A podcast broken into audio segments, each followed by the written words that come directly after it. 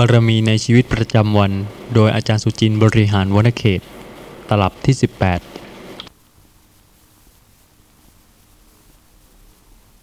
ไม่ใช่เพียงแต่ให้เชื่อหรือว่าอ้างตำรา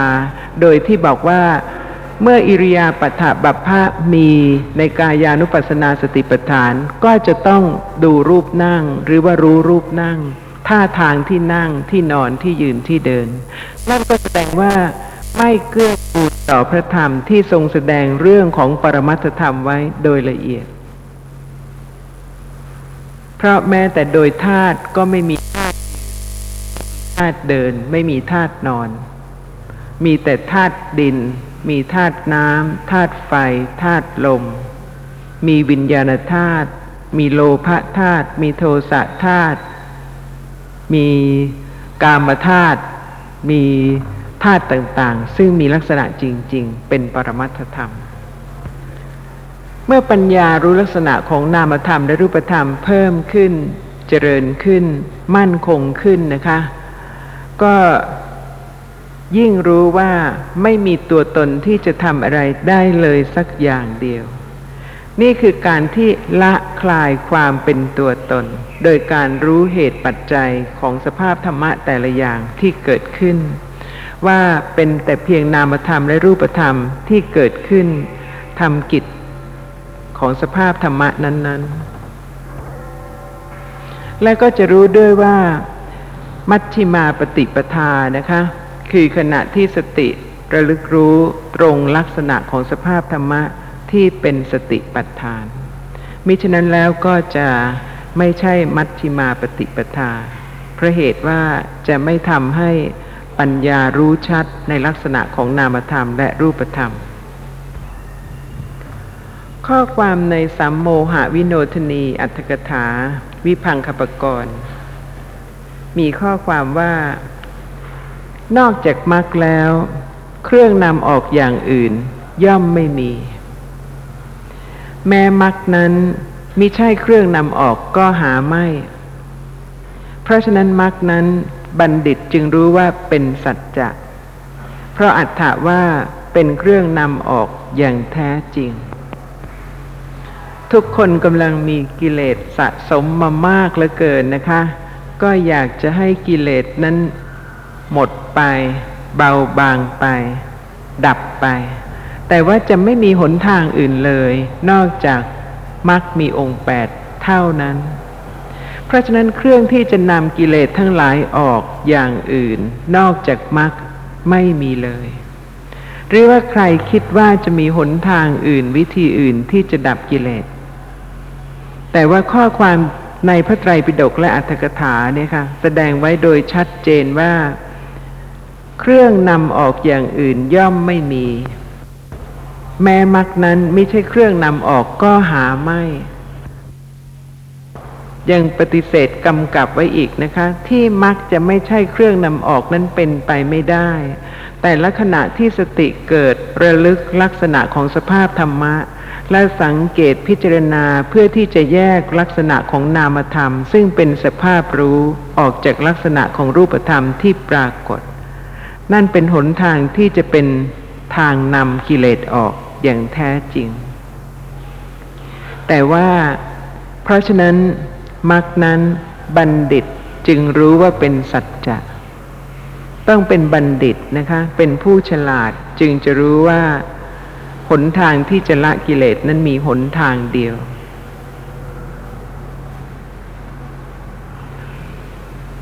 ข้อความต่อไปในสัมโมหวิโนทนี วิพังคปกรณ์มีว่า ทุกนั้นตัณหามิได้สร้างแล้ว ย่อมไม่มา ทุกย่อมมีเพราะเหตุภายนอก มีพระอิศวรบันดาลก็หาไม่ ที่แท้ทุกย่อมมีเพราะตัณหานี้ เป็นข้อความสั้น ๆนะคะ แต่ว่าเป็นชีวิตประจำวันของทุกคนซึ่งมีทุกข์ คงจะไม่มีใครเลย ซึ่งเกิดมาแล้วไม่มีทุกข์ค่ะ เพียงแต่ว่าจะทุกข์มากหรือว่าทุกข์น้อย จะทุกข์กายหรือว่าจะทุกข์ใจ แต่ว่า มีใครที่จะพิจารณาอริยสัจธรรมที่ว่าทุกนั้นตัณหามิได้สร้างแล้วย่อมไม่มา ถ้าไม่มีตัณหาแล้วล่ะก็ทุกย่อมเกิดไม่ได้ แม้แต่เพียงความเป็นเราด้วยตัณหา ความเป็นเราด้วยทิฏฐิ ความเป็นเราด้วยมานะ ก็ไม่พ้นจากโลภะมูลจิตเลย ความเป็นเราด้วยทิฏฐิคือโลภะมูลจิตทิฏฐิคตะสัมปยุตเกิดร่วมกับสักกายทิฏฐินะคะ ที่ยึดถือนามธรรมและรูปธรรมว่าเป็นตัวตน ในขณะนั้นนะคะ ก็ควรจะพิจารณาดูว่าเป็นทุกข์แค่ไหน ทุกทั้งหมดนะคะ ย่อมมาจากการยึดถือสภาพธรรมะว่าเป็นตัวตนหรือเป็นเรา ซึ่งขณะนั้นก็เกิดร่วมกับโลภะความยินดีพอใจ ในความเห็นในการยึดถืออย่างนั้น เพราะฉะนั้นถ้ามีปัญญาที่สามารถที่จะรู้ความจริงว่าไม่ใช่เรา เพียงละคลายการยึดถือนามธรรมและรูปธรรมว่าเป็นตัวตน และสามารถที่จะเข้าใจลักษณะของสภาพธรรมะในวันหนึ่งวันหนึ่งนะคะ ก็จะทำให้ความทุกข์เบาบางได้ แม้ในขั้นของการพิจารณาว่าสภาพธรรมะที่กำลังปรากฏนั้นๆ ไม่ใช่เรา ไม่ใช่ของเรา แต่ที่จะดับได้จริง ๆ เป็นสมุดเฉดก็ต้องถึงโสตาปฏิมาคจิต จึงจะดับการยึดถือ สภาพธรรมะว่าเป็นตัวตนและความเห็นผิดต่างๆได้ แต่ถ้ายังไม่ถึงนะคะ ในบางกาละก็จะต้องเป็นทุกข์เพราะการยึดถือสภาพธรรมะว่าเป็นตัวตน และถ้ายึดถือเหนียวแน่นมาก ทุกนั้นก็ต้องเพิ่มมากขึ้น มีข้อสงสัยอะไรอีกไหมคะ ก่อนที่การเจริญปัญญาจะสมบูรณ์ถึงขั้นที่เป็นวิปัสสนาญาณนะแต่ละขั้นได้ ชีวิตวันหนึ่งวันหนึ่งเนี่ยค่ะ ก็ผ่านไป ตามกรรม และสภาพธรรมะที่ปรุงแต่งให้สังขารธรรมคือจิตเจตสิกรูปเกิดขึ้นเป็นไป โดยหลีกเลี่ยงไม่ได้เลย เพราะฉะนั้นถ้าทุกคนมีความมั่นคงในเรื่องของกรรม ในเรื่องของสภาพธรรมะ ซึ่งเป็นเหตุเป็นปัจจัย ให้ชีวิตดำเนินไปแต่ละวันนะคะ ซึ่งมีทั้งสุขบ้าง ทุกบ้าง บางครั้งก็ตื่นเต้นดีใจ บางครั้งก็เสียใจ ตกใจ สมหวัง ผิดหวัง มีทั้งเรื่องดีเรื่องร้าย มีทั้งเรื่องเกิด เรื่องแก่ เรื่องเจ็บ เรื่องตาย ก่อนที่ปัญญาแต่ละวันแต่ละวันจะเกิดขึ้น ระลึกรู้ลักษณะของสภาพธรรมะ โดยลักษณะที่ไม่ใช่สัตว์ ไม่ใช่บุคคล ไม่ใช่ตัวตน แต่ว่าเป็นสภาพธรรมะที่เกิดขึ้นเพราะเหตุปัจจัย เพราะฉะนั้นในวันหนึ่งวันหนึ่งนะคะ ไม่ว่าเหตุการณ์ต่างๆที่เกิดขึ้น เป็นไปอย่างไร สติปัฏฐานและปัญญาก็จะต้องระลึกศึกษารู้ลักษณะของสภาพธรรมะนั้น ๆ เช่นในขณะที่ได้ข่าวการสิ้นชีวิตอย่างกระทันหัน ของบุคคลใดบุคคลหนึ่ง ผู้มีปกติเจริญสติปัฏฐาน ในขณะที่กำลังได้ยินได้ฟังเรื่องนั้นนะคะ สติปัฏฐานก็สามารถที่จะเกิดขึ้น ไม่ใช่เฉพาะในขณะที่ได้ยินได้ฟังเรื่องนั้น เพราะเหตุว่าเป็นผู้ที่มีปกติ ระลึกรู้ลักษณะของสภาพธรรมะ ไม่ว่าจะได้ยินได้ฟังเรื่องใดก็ตาม สติระลึกลักษณะของเสียงก็ได้ ระลึกลักษณะของเสียงขณะใด ขณะนั้นก็รู้ในสภาพที่ไม่ใช่นามธรรมพ ราะเหตุว่ามีลักษณะของเสียงปรากฏ เป็นเสียง ในขณะนี้นะคะ เสียงที่กล่าวว่าเป็นรูปธรรม เพราะเหตุว่ามีลักษณะของเสียงปรากฏ นามธรรมเนี่ยค่ะเป็นสภาพรู้ ไม่ใช่เสียง เพราะฉะนั้นไม่มีลักษณะของเสียง ไม่มีลักษณะของกลิ่น ในขณะที่ นามธรรมเกิดขึ้น แต่ว่านามธรรมเป็นสภาพที่รู้เสียง เพราะฉะนั้นในขณะนี้เองนะคะ มีเสียงซึ่งเป็นรูปธรรม เพราะฉะนั้นสติปัฏฐานเกิดระลึกรู้ลักษณะของเสียง ซึ่งเกิดปรากฏแล้วหมดไป สภาพของเสียงก็คือเท่านั้นเองค่ะ มีเหตุปัจจัยปรุงแต่งให้เสียงเกิดขึ้นแล้วก็ดับไป และในขณะนั้นสติปัฏฐานจะระลึกลักษณะของได้ยิน ในขณะที่เสียงปรากฏ ต้องมีสภาพรู้เสียง มีลักษณะที่รู้เสียง ในขณะที่ระลึกลักษณะของได้ยินนะคะ ซึ่งเป็นอาการรู้เป็นลักษณะรู้ ในขณะนั้นก็เป็นการระลึกถึงลักษณะของวิญญาณขันธ์นี่แสดงให้เห็นว่าสติปัฏฐานจะระลึกลักษณะของ ขันหนึ่งขันใดในห้าขัน ซึ่งชินหูนะคะคำว่ารูปขันก็ไม่ใช่อื่นไปจากในขณะที่เสียงปรากฏและสติระลึก ขณะที่ได้ยินกำลังรู้เสียง ขณะนั้นระลึกลักษณะของได้ยิน ขณะนั้นก็เป็นวิญญาณขัน ไม่ใช่เพียงแต่คล่องเรื่องชื่อ แต่จะต้องรู้ลักษณะของสภาพธรรมะที่เป็นขันจริง ๆ ในขณะที่สภาพธรรมะนั้นๆ ปรากฏ และสำหรับวิญญาณขันเนี่ยค่ะ มีตั้งแต่เกิดจนตาย สภาพรู้ธาตุรู้อาการรู้ เมื่อเกิดขึ้นก็ต้องมีจิต ซึ่งเป็นวิญญาณขันจนกระทั่งถึงขณะสุดท้ายที่จุดติจิตเกิดและดับไปสำหรับชาติหนึ่งนะคะ เพราะฉะนั้นสภาพรู้ธาตุรู้มีอยู่จนชิน ความชินทำให้ไม่รู้ว่าในขณะที่กำลังเห็นในขณะนี้ก็เป็นสภาพรู้ หรือในขณะที่เสียงกำลังปรากฏได้ยินในขณะนี้ก็เป็นสภาพรู้นั่นเอง เพราะฉะนั้นสติปัฏฐานจึงเป็นการระลึกถึงสภาพธรรมะที่เป็นจริง มีจริง เป็นปกติในชีวิตประจำวัน จนกว่าปัญญาจะเจริญขึ้นเป็นวิปัสสนาญาณะแต่ละขั้น เพราะฉะนั้นเรื่องของรูปขันก็มีปรากฏให้สติระลึก เรื่องของวิญญาณขันก็มีปรากฏให้สติระลึกได้ในขณะที่อารมณ์ใดอารมณ์หนึ่ง ปรากฏทางตาหรือทางหู ทางจมูก ทางลิ้น ทางกาย ทางใจ แต่ว่าถ้าไม่ระลึกรู้ลักษณะของ เวทนาขันสัญญาขันสังขารขันนะคะ ก็ดับกิเลสไม่ได้ เพราะฉะนั้นสำหรับบางท่านสติปัฏฐานก็ระลึกรู้ลักษณะของความรู้สึก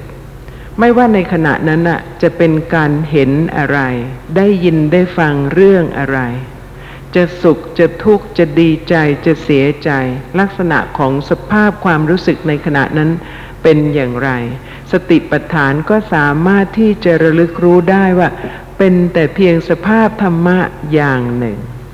ความเสียใจก็เป็นสภาพความรู้สึกที่ไม่สบายใจอย่างหนึ่ง ตรงกันข้ามกับความดีใจ ซึ่งเป็นความรู้สึกสบายใจนั่นเอง เพราะฉะนั้นก็จะเห็นได้นะคะว่าสติปัฏฐานจะระลึกลักษณะของความรู้สึกขณะใด ขณะนั้นก็เป็น เวทนาขันนั่นเองสำหรับลักษณะของสัญญาขันและสังขารขันก็เป็นเรื่องที่จะต้องระลึกต่อไปอีก คือจะหยุดนะคะ จะไม่ระลึกเป็นไปไม่ได้ ที่จะละคลายการยึดถือสภาพธรรมะว่าเป็นตัวตน เพราะฉะนั้นก็ต้องรู้ว่าในขณะที่จำเรื่องราวต่าง หรือสิ่งหนึ่งสิ่งใดที่ปรากฏ ทางตาทางหู ทางจมูก ทางลิ้นทางกาย ชั่วขณะที่จำได้ ขณะนั้นนะคะ เป็นสัญญาขัน หรือได้แก่สัญญาเจตสิกนั่นเอง เคยระลึกบ้างไหมคะ ความต่างกันของสัญญาขันและสังขารขัน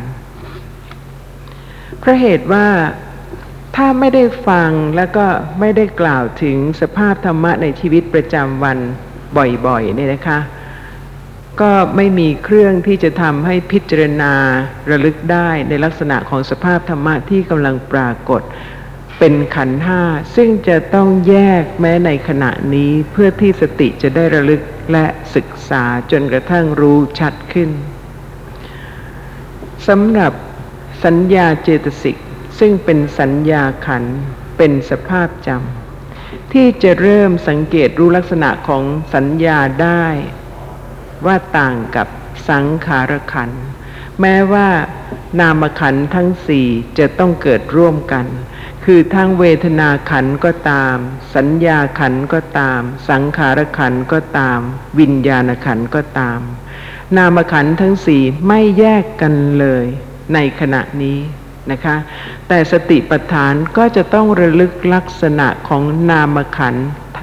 ทั้งสี่เพื่อที่จะละคลายความเป็นตัวตน เพราะฉะนั้นการที่จะรู้ว่าในขณะนี้เอง ลักษณะอย่างใด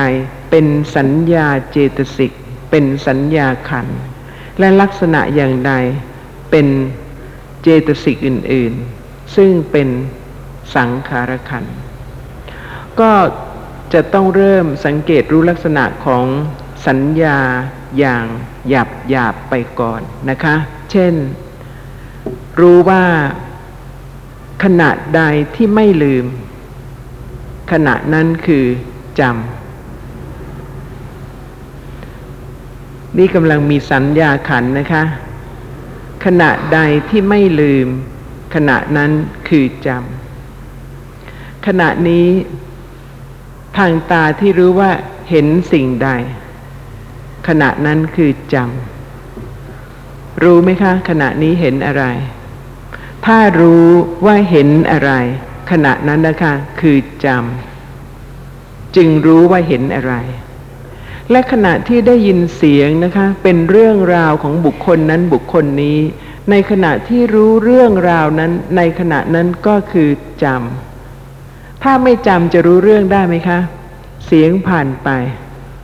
ผ่านไปทีละคำทีละคำไม่เป็นเรื่องเลย ถ้าจำไม่ได้ แต่นี่เพราะจ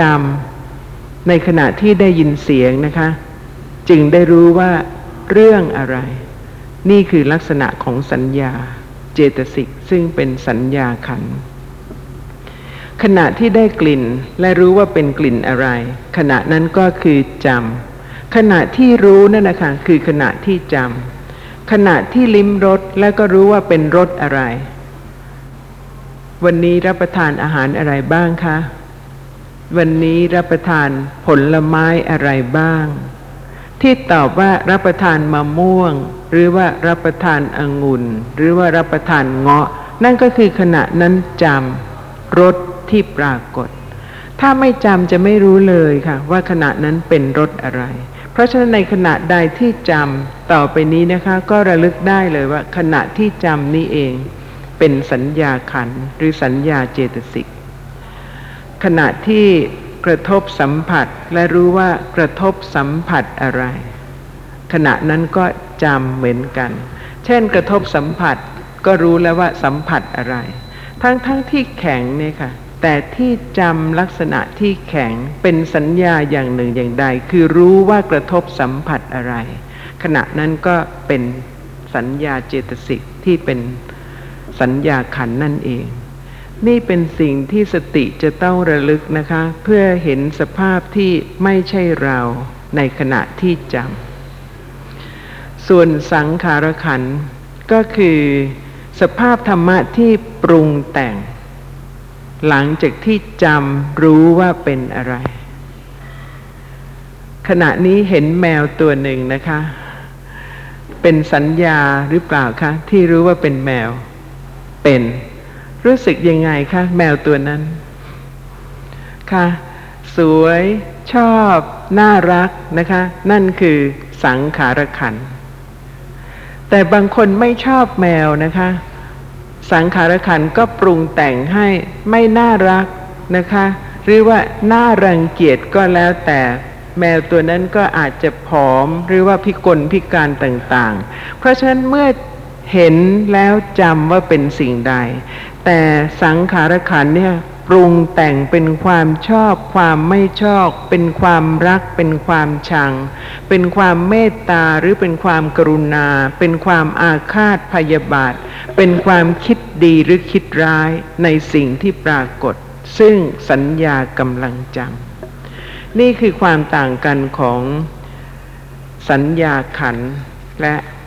สังขารขันธ์ ซึ่งก็เป็นชีวิตประจำวันนะคะ ถ้าสติปัฏฐานไม่เกิด ปัญญาไม่พิจารณาลักษณะของสภาพธรรมะแต่ละอย่าง ก็ไม่มีทางที่จะ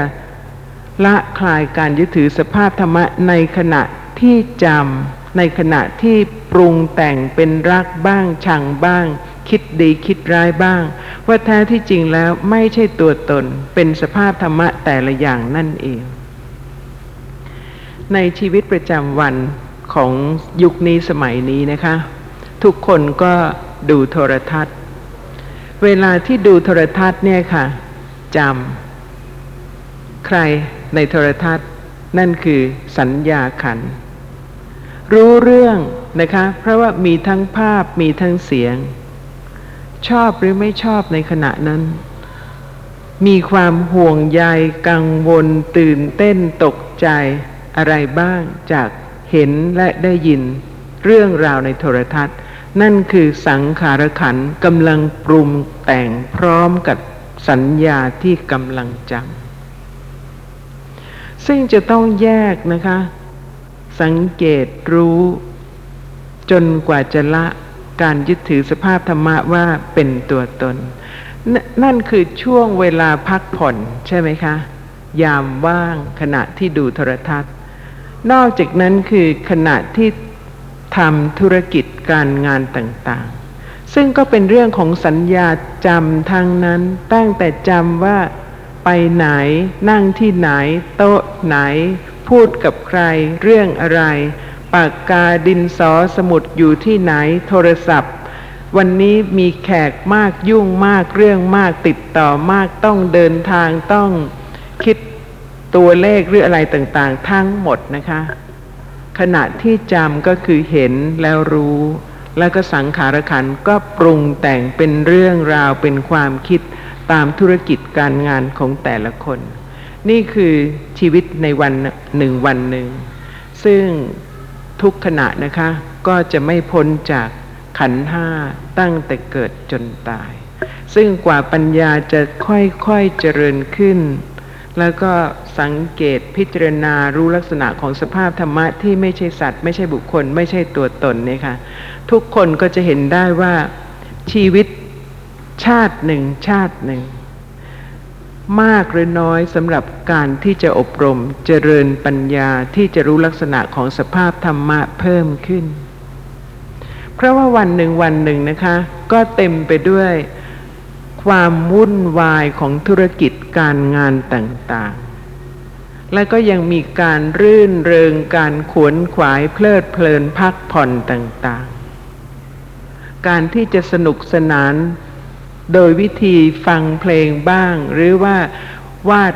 ภาพต่างๆบ้าง หรือซื้อของบ้าง ปรุงอาหารบ้าง ปลูกต้นไม้บ้าง ในวันหนึ่งวันหนึ่งนะคะ เพราะฉะนั้นชีวิตของชาติหนึ่ง ซึ่งปัญญาจะเจริญขึ้นที่จะอบรมเจริญ ความเห็นถูกในลักษณะของสภาพธรรมะจะมากหรือจะน้อย เพราะว่าบางชีวิตก็สั้นมากนะคะ บางชีวิตก็อาจจะยืนยาวพอสมควร แต่ก็เป็นชีวิตที่ไร้สาระเพราะเหตุว่าไม่ได้เข้าใจลักษณะของสภาพธรรมะที่กำลังปรากฏ เพราะฉะนั้นแต่ละคนก็จะต้อง จากโลกนี้ไปนะคะ หมดสภาพความเป็นบุคคลนี้ แล้วก็สะสมกุศลบ้าง อกุศลบ้าง มากน้อยต่างๆกันไป แต่ว่าสิ่งที่แน่นอนที่สุดก็คือต้องจากเหตุการณ์และเรื่องราวต่างๆของโลกนี้ โดยสิ้นเชิงในวันหนึ่ง เพราะฉะนั้นสิ่งที่ควรจะติดตัวไปนะคะ ก็ควรจะเป็นการเจริญกุศลและ การเข้าใจสภาพธรรมะเพิ่มขึ้น โดยการฟังการพิจารณาและการอบรมเจริญสติปัฏฐาน บางท่านก็สะสมสมบัติไว้มากมายนะคะ เช่นมีความพอใจที่จะสะสมภาพเขียนต่างๆ แต่ว่ารูปทั้งหลายไม่ใช่สภาพรู้ รูปทั้งหลายไม่มีใครเป็นเจ้าของ ไม่ว่าผู้ที่เป็นเจ้าของเนี่ยค่ะจะมีความหวงแหน รักษาสมบัตินั้นเพียงไร แต่รูปธรรมก็เกิดขึ้นแล้วก็ดับไป เกิดขึ้นแล้วก็ดับไป โดยไม่มีใครเป็นเจ้าของ แม้ว่าใครจะคิดว่าเป็นเจ้าของสมบัติสิ่งหนึ่งสิ่งใดก็ตามนะคะ แต่ว่าตามความเป็นจริงแล้ว รูปก็เกิดดับ แม้ว่าเจ้าของจะจากไปหรือไม่จากไป รูปก็เกิดขึ้นแล้วก็ดับไป เกิดขึ้นแล้วก็ดับไป โดยที่ว่าใครจะหลงคิดว่าเป็นเจ้าของรูปหนึ่งรูปใด ก็เป็นแต่เพียงการยึดถือ โดยที่ว่าไม่ว่าจะเป็นรูปภายนอก เช่นสมบัติต่างๆ หรือว่ารูปร่างกายซึ่งทุกคนยึดครองว่าเป็นของเรานะคะ รูปก็ไม่ใช่สภาพรู้ รูปเพียงเกิดขึ้นเพราะเหตุปัจจัย แล้วก็ดับไปเท่านั้นเอง สิ่งที่เคยยึดถือว่าเป็นเราหรือเป็นเขา ในที่สุดก็ต้องถึงกาละที่จะต้องแตกสลาย แล้วก็กลายสภาพเป็นกองกระดูกหรือเท่าฐาน ซึ่งเป็นความจริงที่ทุกคนประสบอยู่นะคะ แต่สำหรับ ผู้ที่ยังมีชีวิตอยู่ ก็ควรที่จะได้สติจากการตาย ซึ่งท่านได้รับทราบนะคะ เวลาที่มีข่าวการมีการสิ้นชีวิตของบุคคลหนึ่งบุคคลใด ควรพิจารณาจิตในขณะนั้นว่า ในขณะที่กำลังได้ฟังข่าวได้ทราบข่าวนั้น จิตเป็นกุศลหรือเป็นอกุศล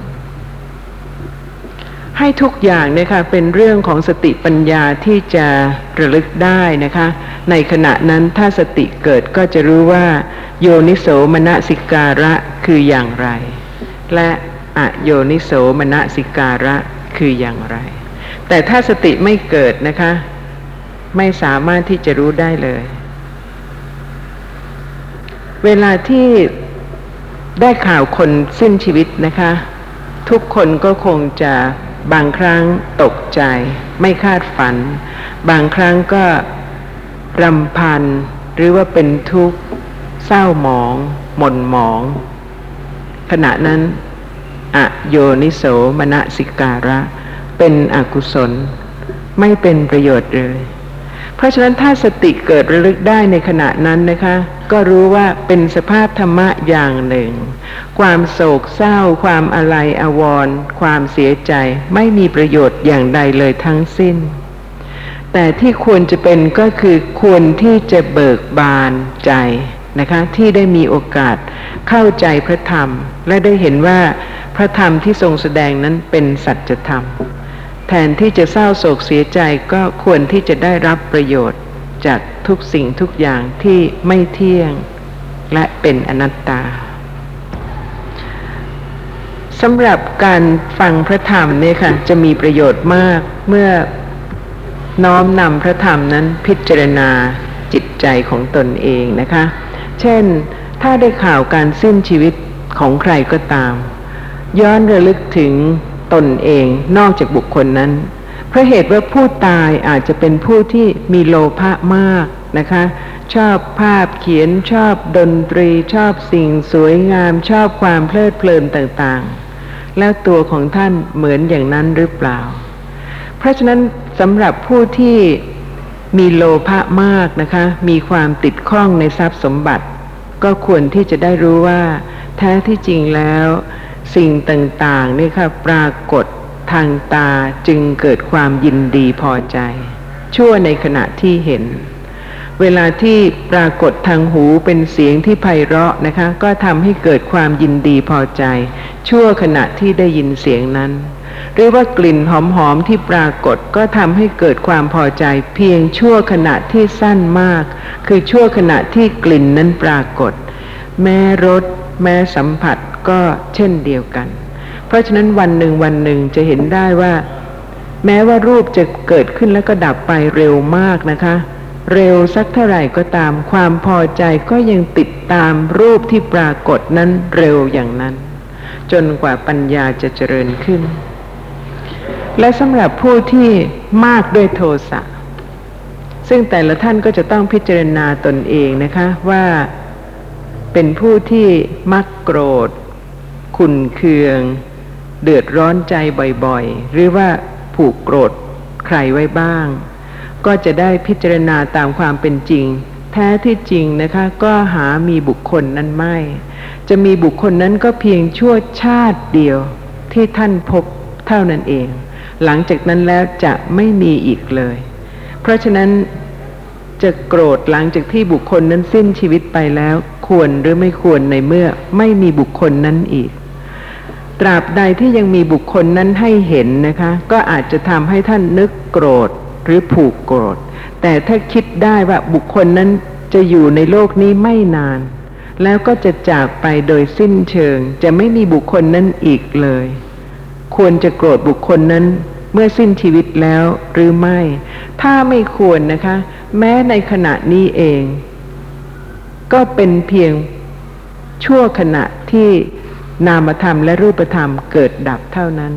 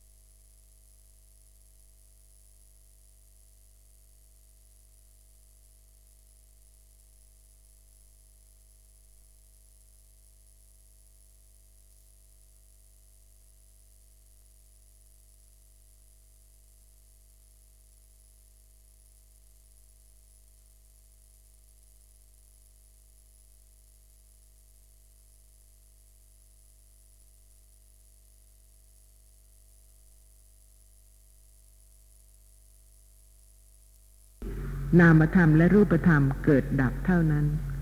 ไม่นานเลยค่ะ เพราะฉะนั้นก็ถ้าใครเป็นคนที่มักจะขุนเคืองใจ ไม่พอใจบุคคลอื่นง่าย ๆนะคะ หรือว่าไม่ลืมความโกรธความขุนเคืองนั้น ก็ควรที่จะระลึกรู้ความจริงว่า พบกันเพียงชาตินี้ชาติเดียว จริง ๆ แล้วก็จะไม่พบกันอีกเลย เพราะฉะนั้นก็ควรจะดีต่อกัน มีเมตตากัน หรือว่าควรจะโกรธกัน เพราะเหตุว่าการเห็นกันครั้งหนึ่งครั้งหนึ่งนะคะ ไม่มีใครสามารถจะรู้ได้ว่าเป็นการเห็นกันครั้งสุดท้ายหรือไม่ เพราะถ้าไม่คิดว่าเป็นการเห็นกันครั้งสุดท้าย ก็อาจจะไม่ทำดีกับบุคคลนั้นนะคะ แต่ว่าถ้ารู้ว่านี่เป็นโอกาสสุดท้ายที่จะได้เห็นกัน ก็อาจจะทำให้จิตใจอ่อนโยน แล้วก็มีความเมตตากรุณาต่อกันได้ ถ้าท่านเป็นผู้ที่มากด้วยโมหะ ซึ่งก่อนที่จะได้ศึกษาพระธรรมเนี่ยนะคะ ทุกคนก็ไม่ได้เข้าใจเรื่องของสภาพธรรมะ ทางตาทางหู ทางจมูก ทางลิ้นทางกายทางใจเลย เมื่อได้ศึกษาพระธรรมแล้วก็รู้ว่า มีสภาพธรรมะที่ปรากฏที่จะต้องศึกษา ไม่ใช่เพียงศึกษาจากตำราหรือว่าการรับฟังเท่านั้นนะคะ แต่ขณะนี้เองมีสภาพธรรมะที่ปรากฏ ที่ควรจะต้องประจักษ์แจ้งในสัจธรรม ลักษณะที่แท้จริงของสภาพธรรมะที่เกิดขึ้นและดับไป ถ้ารู้อย่างนี้นะคะ ก็ยังเป็นเครื่องเตือนให้รู้ว่า ควรที่จะฟัง และพิจารณาธรรมะเพื่อที่จะเป็นสังขารขันให้สติระลึกรู้ลักษณะของสภาพธรรมะในขณะนี้ โดยที่จะไม่ละเลย หรือว่าจะสนุกสนานต่อไปโดยที่ไม่ขวนขวายในการเจริญกุศลนะคะ เพราะฉะนั้นถ้าทราบว่าเป็นผู้ที่ยังมีโมหะมากที่จะต้องขัดเกลา ก็จะทำให้ไม่ละเลยการฟังพระธรรม แล้วก็ไม่ละเลยการเจริญกุศลทุกประการด้วย เพราะเหตุว่าความประมาทย่อมพลิกชีวิตจากความเจริญไปสู่ความเสื่อมได้ จากการเป็นมนุษย์ในชาตินี้นะคะ จะไปสู่การเป็นเปรต เป็นอสุรกาย เป็นสัตว์เดรัจฉาน เป็นสัตว์ในนรก อาจจะเป็นพรุ่งนี้ หรือเย็นนี้ก็ย่อมได้ทั้งสิ้น ถ้ารู้อย่างนี้ก็จะทำให้เป็นผู้ที่ไม่ประมาท ข้อความในอัตถกถาคุตกะนิกาย เปตวัตถุ อุรคะวักที่หนึ่งอัตถกถา เขตตูปมาเปตวัตถุที่หนึ่งมีข้อความว่า ครั้งนั้นพระผู้มีพระภาคประทับที่พระวิหารเวรุวัน ใกล้กรุงราชคฤห์ทรงปรารบเปรตบุตรเศรษฐีคนหนึ่ง จึงตรัสเรื่องนั้นดังต่อไปนี้ น่าพิจารณานะคะ เป็นบุตรเศรษฐีในชาตินี้ แล้วก็เพียงระยะที่สั้นที่สุดที่เร็วยิ่งกว่ากับพริบตาก็เป็นเปรตได้ ได้ยินว่าในกรุงราชคฤห์ได้มีเศรษฐีคนหนึ่งเป็นคนมั่งคั่ง มีทรัพย์มาก มีโภคะมาก มีเครื่องอุปกรณ์แห่งทรัพย์ที่น่าปลื้มใจอย่างมากมาย สั่งสมทรัพย์ไว้เป็นจำนวนหลายโกดแต่ละคนในชาติหนึ่งชาติหนึ่งนะคะ ทั้งที่ผ่านไปแล้วที่เคยเป็นอย่างนี้ หรือว่าจะเป็นอย่างนี้ในชาติหน้าก็ได้ ผู้ที่มีโภคะมากมีทรัพย์มากเนี่ยค่ะ จะเห็นได้ว่ามีอุปกรณ์แห่งทรัพย์ที่น่าปลื้มใจมากมาย ถ้าเข้าไปในพระราชวังสักแห่งหนึ่งนะคะ ก็ย่อมจะมองเห็นสมบัติเครื่องปลื้มใจอุปกรณ์ต่างๆ ที่น่าดูน่าชมมาก หรือแม้แต่ในบ้านของเศรษฐีทั้งหลาย เศรษฐีนั้นมีบุตรคนเดียว น่ารักน่าชอบใจ เมื่อบุตรนั้นรู้เดียงสา มารดาบิดาก็คิดว่า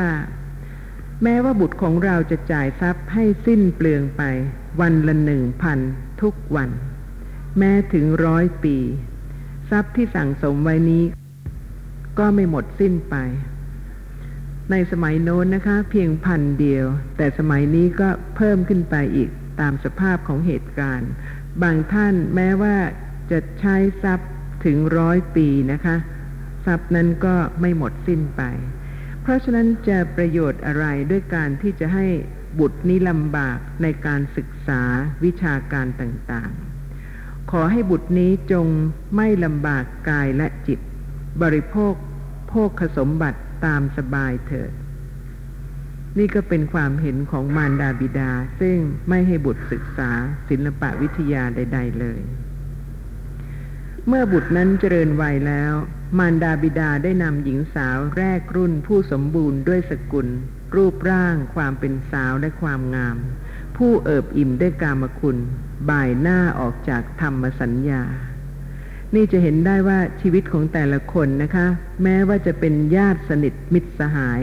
ที่ไม่สนใจในพระธรรมเลย ยังคงเพลิดเพลินในเรื่องของโลกนะคะ เวลาที่ชักชวนในเรื่องของการฟังธรรมนะคะ ก็ไม่สนใจ จะเห็นได้ว่าเป็นผู้ที่บ่ายหน้าออกจากธรรมสัญญา แม้ว่าในอดีตชาติโน้นโน้นอาจจะเคยได้ฟังพระธรรมมาบ้าง แต่ว่าชาติใดก็ตามที่ไม่สนใจ แล้วก็ยังหลงอยู่ในเรื่องของความเพลิดเพลินนะคะ ชาตินั้นก็บ่ายหน้าออกจากธรรมสัญญา เข้าอภิรมอยู่กับหญิงสาวนั้น ไม่ให้เกิดแม้ความคิดถึงธรรมะ ไม่มีความเอื้อเฟื้อในสมณะพราหมณ์และคนที่ควรเคารพห้อมล้อมด้วยพวกนักเลงกำหนัดยินดีติดอยู่ในกามคุณห้า เป็นผู้มืดมนไปด้วยโมหะ ให้เวลาผ่านไป เมื่อมารดาบิดาถึงแก่กรรมลง เขาก็ให้สิ่งที่น่าปรารถนาแก่พวกนักรำนักร้องเป็นต้น ผลานทรัพย์ให้หมดสิ้นไป ไม่นานเท่าไรนักก็สิ้นเนื้อประดาตัว เที่ยวขอยืมเงินเลี้ยงชีพ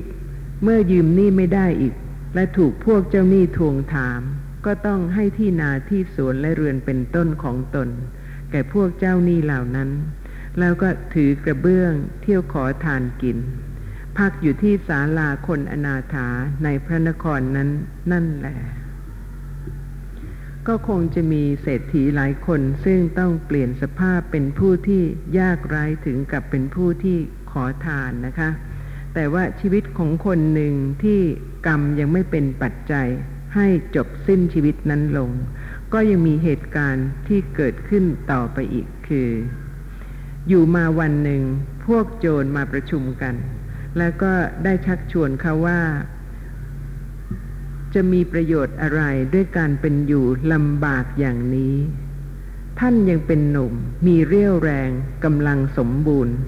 เหตุไฉนจึงอยู่เหมือนคนที่มือเท้าพิกลพิการ มาร่วมกับพวกเราเที่ยวปล้นทรัพย์ของชาวบ้านแล้วก็จะได้อยู่สบายสบาย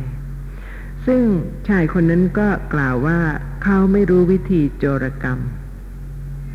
พวกโจรก็บอกว่า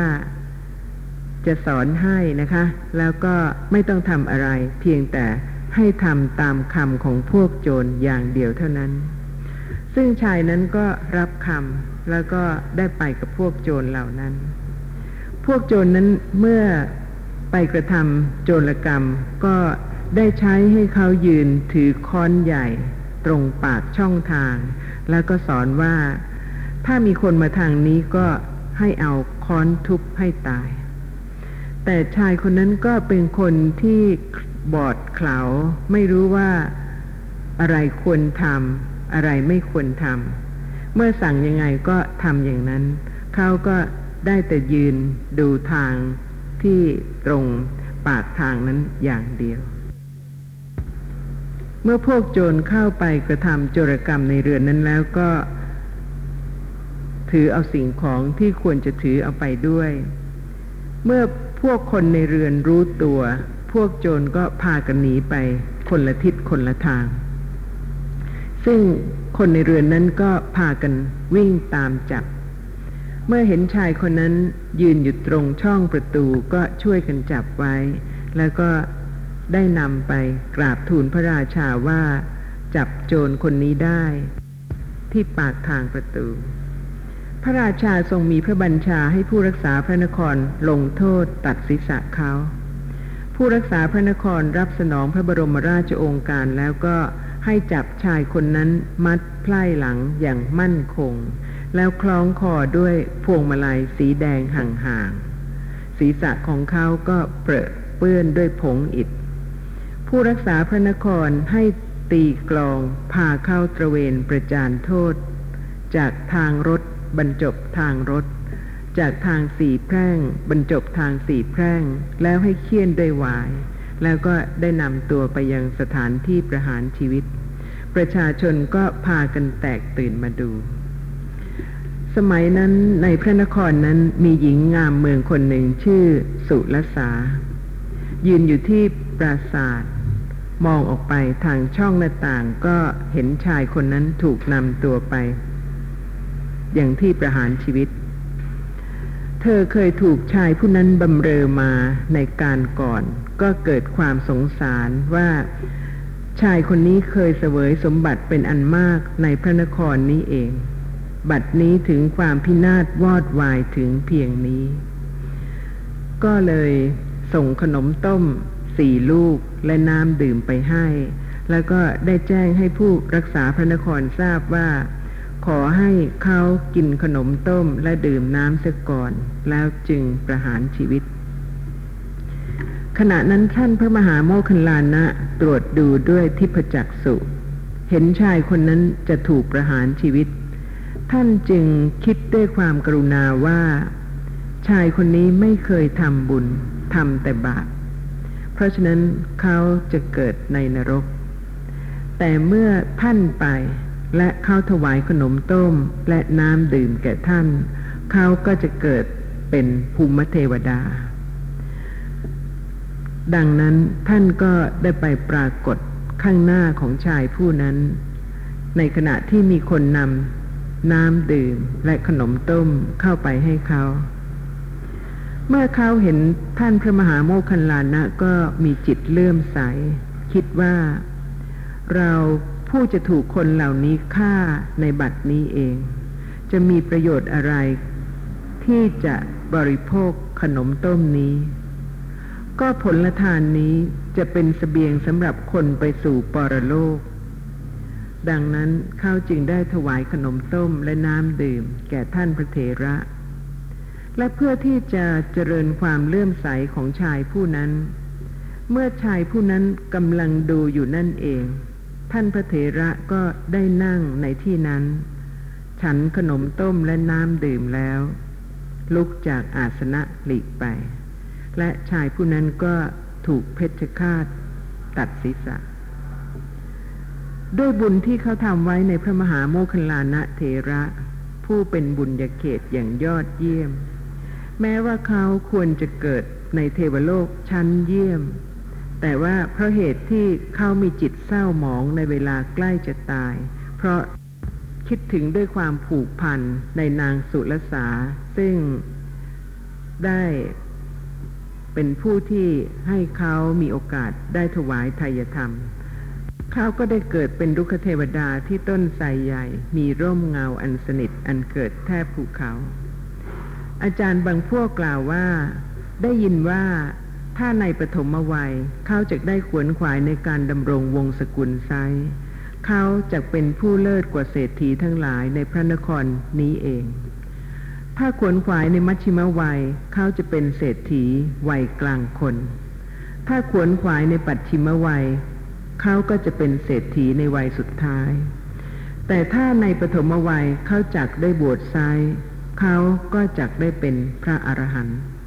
ถ้าบวชในมัชชิมวัย เขาก็จักได้เป็นพระสกทาคามี หรือพระอนาคามี ถ้าบวชในปัจฉิมวัย เขาก็จักได้เป็นพระโสดาบัน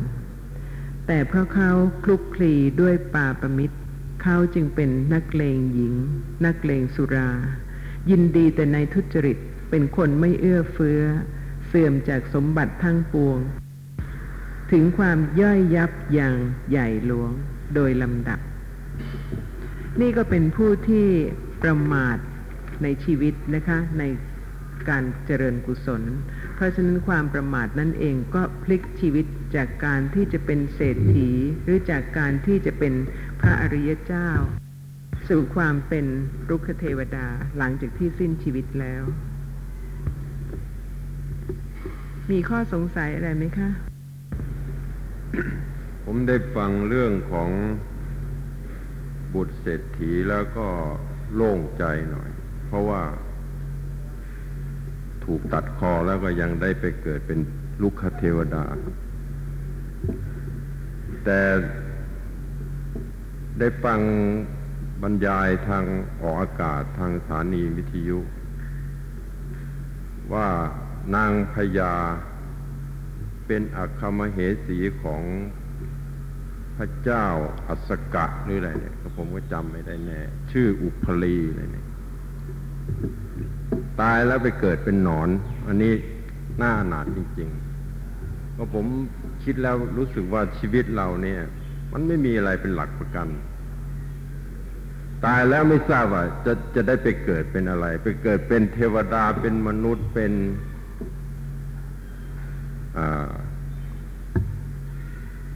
เทวดาถึงจะชั้นต่ำก็ยังดี ก็ยังมีโอกาสที่จะได้บำเพ็ญกุศลได้บ้าง แต่ถ้าเกิดเป็นสัตว์เดรัจฉานเนี่ย โอกาสที่จะบำเพ็ญกุศลนี่มันไม่มีเลย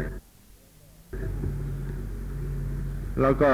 ที่อาจารย์พูดถึงเรื่องอการศึกษาธรรมะอย่าง หนังสือที่ออกมาเล่มใหม่นี่ก็ให้ค่อยๆอ่าน ค่อยๆพิจารณาไป เพื่อจะทำความเข้าใจ ให้รู้ให้เข้าใจถูกต้อง หรือเป็นความเข้าใจที่แน่ชัดจริง ๆ ก็ผมก็มานึกถึงตัวเองว่า อ่านหนังสือธรรมะนี่ก็อ่านมา พอสมควร แต่ก็ยังไม่ค่อยเกื้อกูลแก่การปฏิบัติแก่ตัวตัวเองเท่าไหร่ เพราะว่า อ่านชีวิตตัวเองไม่ค่อยจะออก คือคือยังเข้าใจว่าธรรมะเนี่ยมันอยู่ในหนังสืออยู่เรื่อยนึกว่าธรรมะยังอยู่ในพระไตรปิฎกอยู่เรื่อย นึกว่าธรรมะยังอยู่ในคำบรรยายของอาจารย์หรืออยู่ในเทปที่ฟังอยู่เรื่อย ไม่ได้นึกว่าธรรมะเนี่ยคือชีวิตประจำวันของเราแต่ละครั้งนี่เอง เพราะในในขณะที่บางทีความโลภเกิดขึ้นก็ดี ความโกรธเกิดขึ้นก็ดี เราก็ปล่อยให้มันผ่านไปโดยที่เราไม่ได้พิจารณาอะไรอย่างนี้แล้วจะทำยังไงถึงจะศึกษาธรรมะให้เป็นประโยชน์เกื้อกูล ที่จะให้มีสติระลึกได้ในชีวิตประจำวันบ้าง ค่ะนี่ก็แสดงให้เห็นว่าอากุศลที่สะสมมาเนิ่นนานในสังสารวัฏเนี่ยนะคะ มีกำลัง เพราะฉะนั้นการที่สติและปัญญาจะค่อยๆเจริญขึ้น จนกว่าจะมีกำลังที่จะดับกิเลสนั้นได้ ก็ต้องอาศัยวิริยะความภาคเพียรความอดทน ซึ่งไม่ใช่ชาตินี้ชาติเดียวเพราะเหตุว่าชาตินี้ชาติเดียวก็เห็นกำลังของอกุศลแล้วใช่ไหมคะ ทั้งๆทที่ได้ยินได้ฟังได้ศึกษาก็ยังเหมือนกับอยู่ในตำรา จนกว่าสิ่งที่ได้ทรงแสดงไว้นั้น คือสิ่งที่กำลังปรากฏในขณะนี้เอง ไม่ว่าจะอธิบายเรื่องของขัน เรื่องของตาหู จมูก ลิ้นกายใจโลภะโทสะโมหะ ก็ไม่พ้นจากชีวิตประจำวันเลย เพราะฉะนั้นก็ ศึกษาธรรมะโดยสติระลึกรู้ลักษณะของสิ่งที่กำลังปรากฏ ว่าตรงตามที่ได้ฟังหรือเปล่านะคะ เช่นทางตาในขณะนี้เป็นสภาพรู้จริง ๆ และขณะที่ความโกรธเกิดขึ้นก็ดี หรือความโรคความพอใจอะไรเกิดขึ้นก็ดี แล้วเราไม่ได้รู้ว่าเป็นธรรมะ เราหลงลืมไปอย่างนี้ ถือว่าเราขาดความเพียรหรือเปล่า ความเพียรในที่นี้ไม่ได้หมายความว่ามีตัวเราที่จะเพียรนนะคะ ถ้าตราบใดที่มีตัวเราที่จะเพียรขณะนั้นไม่ใช่สัมมามัคไม่ใช่มรรคมีองค์แปดเพราะไม่รู้ความเป็นอนัตตา แต่ว่าต้องรู้ลักษณะของขณะที่สติเกิดกับขณะที่หลงลืมสติ และก็รู้ด้วยว่าปัจจัยที่จะให้สติเกิดเนี่ยค่ะก็คือการฟังการพิจารณา จนกระทั่งเข้าใจและเมื่อสติเกิดขึ้นครั้งหนึ่งก็รู้ว่าขณะนั้นปัญญายังไม่เจริญ แต่ปัญญาจะเจริญก็ในขณะที่สติกำลังระลึกลักษณะของสภาพธรรมะที่กำลังปรากฏนั่นเอง ไม่ใช่ในขณะอื่น ในในขณะที่สติเกิดนี่ก็ ความเพียรก็ต้องเกิดด้วยในขณะแน่นอนเป็สมาค่ะ แต่ไม่ใช่ว่าเราจะเพียรนะคะ แต่ขณะที่สติระลึกนั่นเอง ความเพียรสังเกตที่จะรู้ว่าขณะนั้นเป็นรูปธรรม หรือเป็นสภาพรู้ แต่เราถ้าคิดว่าความโกรธเกิดขึ้นก็ดี หรือความพอใจอะไรเกิดขึ้นก็ดี เราคิดว่าเราจะต้องพยายามกำจัดมันหรืออาข่มไว้อะไรอย่างนี้ ก็ก็ถือว่าเป็นเราทำไม่ ขณะนั้นไม่ใช่ความรู้ในลักษณะของนามธรรมและรูปธรรม มีข้อสงสัยอะไรไหมคะในเรื่องนี้สำหรับเรื่องความประมาทในการฟังพระธรรม และในการอบรมเจริญปัญญา ไม่ใช่มีแต่เฉพาะในสมัยนี้นะคะ เพราะเหตุว่าธรรมะทั้งหลายย่อมเป็นไปตามการสะสม ถ้าเป็นผู้ที่ประมาทในการฟังพระธรรมก็ เป็นไปตามกำลังของกิเลส ซึ่งไม่มีใครจะบังคับบัญชาได้ทุกกาลสมัย แม้ในครั้งที่พระผู้มีพระภาคยังไม่ปรินิพพาน ทั้งๆทที่บุคคลในสมัยนั้นมีโอกาสที่จะได้ไปเฝ้า ได้ฟังพระธรรมจากพระโอษฐ์แต่ก็มีผู้ที่ประมาทไม่ไปเฝ้า เพื่อที่จะฟังพระธรรม ข้อความในอัตถกถาชนะสันทชาดกมีว่า เมื่อพระผู้มีพระภาคประทับอยู่ณพระวิหารเชตวัน มีพระพุทธประสงค์จะประทานโอวาทแก่พระเจ้าโกศล ตรัสพระธรรมเทศนานี้มีคำเริ่มต้นว่าพัสสะขลุมานิฐานานิดังนี้ ครั้งนั้นพระเจ้าโกศลทรงมัวเมาด้วยอิสริยยศ หมกมุ่นอยู่ในความสุขที่เกิดแต่กิเลส ไม่ปรารถนาจะตัดสินคดี แม้การบำรุงพระพุทธเจ้าก็ทรงลืมเสีย วันหนึ่งพระองค์ทรงระลึกถึงพระผู้มีพระภาค และทรงดำริว่าจะถวายบังคมพระศาสดา เมื่อเสวยพระกยาหารเช้าแล้ว ก็ได้เสด็จขึ้นพระราชยาน ไปพระวิหาร ถวายบังคมพระผู้มีพระภาคแล้วประทับนั่ง ลำดับนั้นพระผู้มีพระภาคตรัสกับพระราชาว่า มหาบพิษนานมาแล้ว พระองค์ไม่ได้เสด็จมา เพราะเหตุไร พระเจ้าโกศลทูลว่า เพราะข้าพระองค์มีราชกิจมากพระเจ้าข้าไม่มีโอกาสที่จะมาเฝ้าพระองค์ พระผู้มีพระภาคตรัสว่า มหาบพิษ เมื่อพระพุทธเจ้าผู้สัพพันอยู่ผู้ให้โอวาทเช่นเรา อยู่ในวิหารที่ใกล้ ไม่ควรที่พระองค์จะประมาท วิสัยพระราชาต้องไม่ประมาทในราชกิจทั้งหลายดำรงพระองค์เสมอด้วยมารดาบิดาของชาวแว่นแควนละอคติเสีย ครองราชสมบัติโดยทศพิษราชธรรมจึงจะควร เพราะเมื่อพระราชาประพฤติธรรม แม้บริษัทของพระองค์ก็ประพฤติธรรม ข้อที่เมื่อเราตถาคตสั่งสอนอยู่ พระองค์ครองราชสมบัติโดยธรรม นั้นไม่น่าอัศจรรย์ แต่บัณฑิตทั้งหลายในอดีตการแม้ไม่มีอาจารย์สั่งสอน ก็ยังตั้งอยู่ในสุจริตธรรมสามประการ แสดงธรรมะแก่มหาชน ตามความรู้ของตน พาบริษัทไปสวรรค์ได้ พระเจ้าโกศลทูลอาราธนาให้ตรัสเรื่องนั้น พระผู้มีพระภาคจึงตรัสเรื่องในอดีตว่า ในอดีตการเมื่อพระโพธิสัตว์ทรงพระนามว่าชนะสันทะเสวยราชสมบัติในพระนครพาราณสี พระองค์รับสั่งให้สร้างโรงทานหกแห่ง คือที่ประตูพระนครทั้งสี่ด้านที่กลางพระนครและที่ประตูพระราชวัง ทรงบริจาคพระราชทรัพย์วันละหกแสน ทรงสงเคราะห์โลกด้วยสังคหวัตถุสี่รักษาศีลห้า อยู่จำอุโบสถ ครองราชสมบัติโดยธรรม บางครั้งบางคราวก็ให้ชาวแว่นแควนมาประชุมกัน แล้วแสดงธรรมว่า ท่านทั้งหลายจงให้ทาน จงสมาทานศีล จงประพฤติธรรม จงประกอบการงานและการค้าขายโดยธรรม เมื่อเป็นเด็กจงเรียนศิลปะวิทยา จงแสวงหาทรัพย์ อย่าคดโกงชาวบ้าน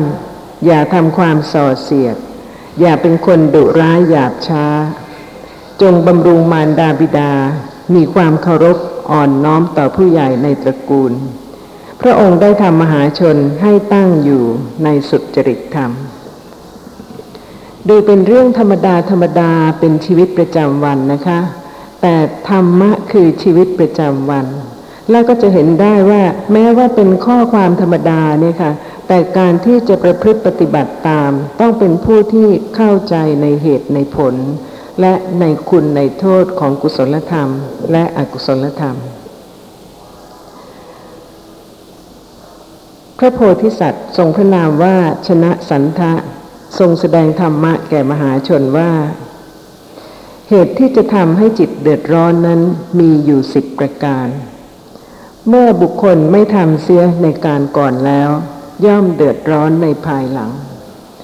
เรื่องเดือดร้อนใจนี่ไม่มีใครที่เกิดมาแล้วจะไม่มีนะคะ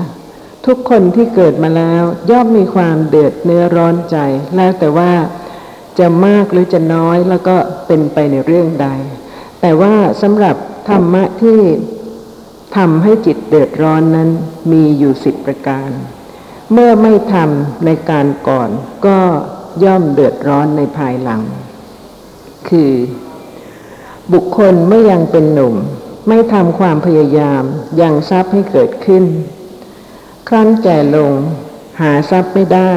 ย่อมเดือดร้อนภายหลังว่า เมื่อก่อนเราไม่ได้แสวงหาทรัพย์ไว้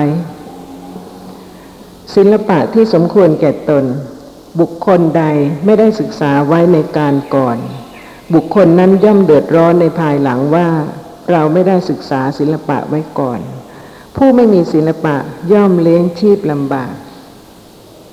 ผู้ใดเป็นคนโกง ผู้นั้นย่อมเดือดร้อนในภายหลัง ว่าเราเป็นคนโกง ส่อเสียดกินสินบน ดุร้าย หยาบคายในการก่อน ผู้ใดเป็นคนฆ่าสัตว์ ผู้นั้นย่อมเดือดร้อนในภายหลังว่า เราเป็นคนฆ่าสัตว์ หยาบช้า ทุศีล ประพฤติต่ำช้า ปราศจากขันติ เมตตา และเอ็นดูสัตว์ในการก่อน ผู้ใดคบชู้ในพัญญาผู้อื่น ย่อมเดือดร้อนในภายหลังว่า หญิงที่ไม่มีใครหวงแหนมีอยู่เป็นอันมาก ไม่ควรที่เราจะคบหาพัญญาผู้อื่นเลย คนตรณีย่อมเดือดร้อนในภายหลังว่า เมื่อก่อนข้าวและน้ำของเรามีอยู่มากมาย เราก็ไม่ได้ให้ทานเลย ลองพิจารณาดูนะคะว่าแต่ละท่านเนี่ยค่ะ เดือดร้อนเพราะเหตุต่างๆ เหล่านี้บ้างหรือไม่ ข้อต่อไป พระเจ้าชนะสันทะตรัสว่าผู้ไม่เลี้ยงดูมารดาบิดา ย่อมเดือดร้อนในภายหลังว่า เราสามารถพอที่จะเลี้ยงดูมารดาและบิดาผู้แก่เท่าชราได้ ก็ไม่ได้เลี้ยงดูท่าน ผู้ไม่ทำตามโอวาทบิดาย่อมเดือดร้อนในภายหลังว่า เราได้ดูหมิ่นบิดาผู้เป็นอาจารย์สั่งสอน ผู้นำรถที่ต้องการทุกอย่างมาเลี้ยงดู ผู้ไม่เข้าใกล้สมณะพราหมณ์ ย่อมเดือดร้อนในภายหลังว่า เมื่อก่อน เราไม่ได้ไปมาหาสู่สมณะพราหมณ์ทั้งหลายผู้มีศีลเป็นพหุสูตรเลย ผู้ใดไม่ประพฤติสุจริตธรรม ไม่เข้าไปนั่งใกล้สัตว์บุรุษ ย่อมเดือดร้อนภายหลังว่า สุจริตธรรมที่ประพฤติแล้ว และสัตว์บุรุษอันเราไปมาหาสู่แล้ว ย่อมเป็นความดี แต่เมื่อก่อนนี้เราไม่ได้ประพฤติสุจริตธรรมไว้เลย ผู้ใดย่อมปฏิบัติเหตุเหล่านี้โดยอุบายอันแยบคาย ผู้นั้นเมื่อกระทำกิจที่ควรทำย่อมไม่เดือดร้อนใจในภายหลังเลย ฟังดูเป็นเรื่องไม่ยากนะคะ ง่ายกว่าการที่จะศึกษาเรื่องของจิตประเภทต่างๆ เจตสิกประเภทต่างๆ รูปประเภทต่างๆ แต่นี่เป็นชีวิตจริง ๆ ที่จะให้ทุกท่านได้พิจารณาโดยละเอียดว่า ได้กระทำเหตุที่จะไม่ทำให้ต้องเดือด เนื้อร้อนใจในภายหลังบ้างหรือเปล่า เพราะเหตุว่าการที่จะเข้าใจเรื่องของจิตก็ดี เจตสิกก็ดี รูปก็ดี ทั้งหมดนะคะ การเข้าใจซึ่งเป็นปัญญานั่นเอง จะเป็นแสงสว่างที่จะชี้หนทางถูกและผิดที่จะประพฤติปฏิบัติในชีวิตประจำวัน แล้วก็สามารถที่จะดำเนินไปในทางที่เป็นกุศล ทุกๆเหตุการณ์ ข้อความตอนท้ายมีว่า พระโพธิสัตว์แสดงธรรมแก่มหาชน โดยในยะนี้ทุกๆกกึ่งเดือน แม้มหาชนก็ตั้งอยู่ในโอวาทของพระองค์